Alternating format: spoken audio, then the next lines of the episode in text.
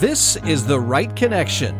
This podcast is designed to help you choose the right words and stories in your business content to create authentic connections with prospects, clients, partners, and colleagues. Now, the host of The Right Connection, Katherine Burrows.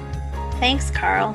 Hello, and welcome to The Right Connection. Last time we talked about sight, the first in a series on the five senses. I shared a description using only sight just one of our five senses. We talked about using our sense of sight to absorb details, and then we brought it back to business and what our ideal client sees. Today, we're talking about sound. According to an article in Science Daily, sound repetition allows us to memorize complex sounds in a very quick, effective, and durable way. It helps us identify and memorize sound patterns, and it allows, for example, immediate recognition of sounds which become familiar through experience. And according to independent hearing professionals, sound, especially music, is a direct cognitive response to our memories. This response in memory is linked directly to our emotions. So let's think about that for a second with our ideal client. Sound will help them remember things about our brand, find patterns, feel emotions, feel connection.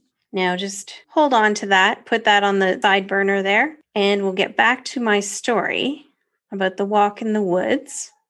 And I'm going to use the same description, but this time adding in sound. So there will be the original description of sight and the addition of sound. It's a sunny afternoon in late September as I walk toward the forest where I like to spend my downtime.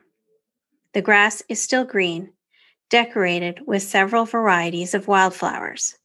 The leaves have already started to change colors. Reds, oranges, yellows, and browns are slowly overtaking the verdant greens of summer. I crunch a few under my feet, the earliest leaves to fall. As I walk down the path toward the lake, a chipmunk scampers off into the brush, chattering animatedly to himself, perhaps scolding me for intruding on his territory. A chickadee sits on a branch high above my head, its signature song, chickadee dee dee, projected toward the bright blue sky. I round a corner and surprise a deer, catching just the quick flash of its white tail. A twig snaps in the distance as it leaps away to safety. Then I'm at the lake, the rippling waves a deep blue, mirroring the color above.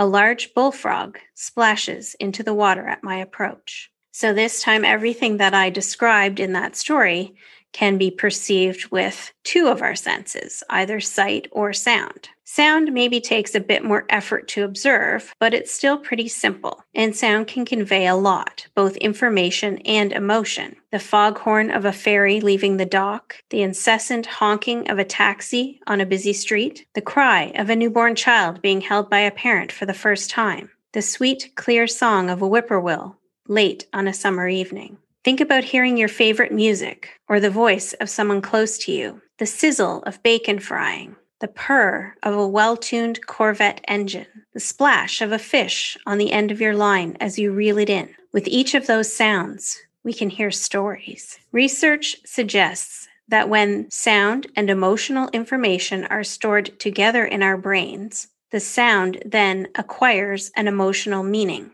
Experiments have also proven that sound can trigger memory. Think about this information in the context of your business. Sounds that your ideal client hears can both trigger memory and be emotionally meaningful to them. Do you still remember the music from some of the TV commercials when you were a kid? Do you recall Whitney Houston belting out, just for the taste of it, Diet Coke?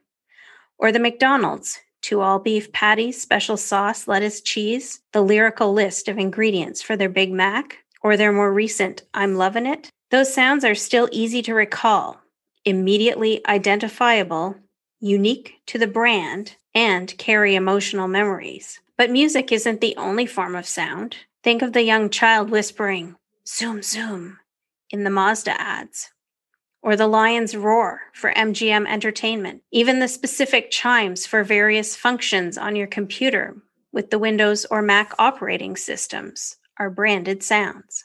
Business News Daily notes it only takes 0.146 seconds for a human being to hear and interpret a sound. This can make a direct avenue to a customer's emotions and can lead to increased brand recognition for your company. Take some time now to think about your ideal client. Again, if you're not driving, make some notes, written or record them in a voice app. What music does your ideal client listen to and when? What is their favorite genre? Or do they have a more eclectic taste? Are they always listening to music? Or do audiobooks and podcasts feature heavily? Go deeper. What sounds other than music would they relate to, especially in a positive way? Though it's definitely worth noting the negatives too, as sounds you would want to avoid. Do they love the power and mystery of thunderstorms? Or the gentle rhythm of softly falling rain on a tin roof. Those are cues about tone, tempo, and intensity to keep in mind when creating sounds for your brand. Put those notes in the literal or virtual folder that you started with episode one of this series, and we'll come back to them at the end, as I said before. Today we talked about the sense of sound. Although sound added a lot of depth to our descriptions,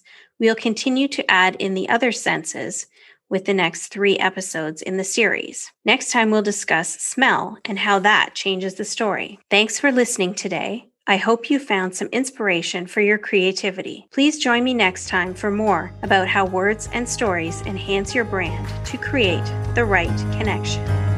Thanks for listening to The Right Connection. If you have a question for Katherine, reach out to her by sending her an email, katherine at katherineburrowscreative.com or visit her website, katherineburrowscreative.com. And don't forget to follow Katherine on social media. Until next time, thanks again for listening to The Right Connection.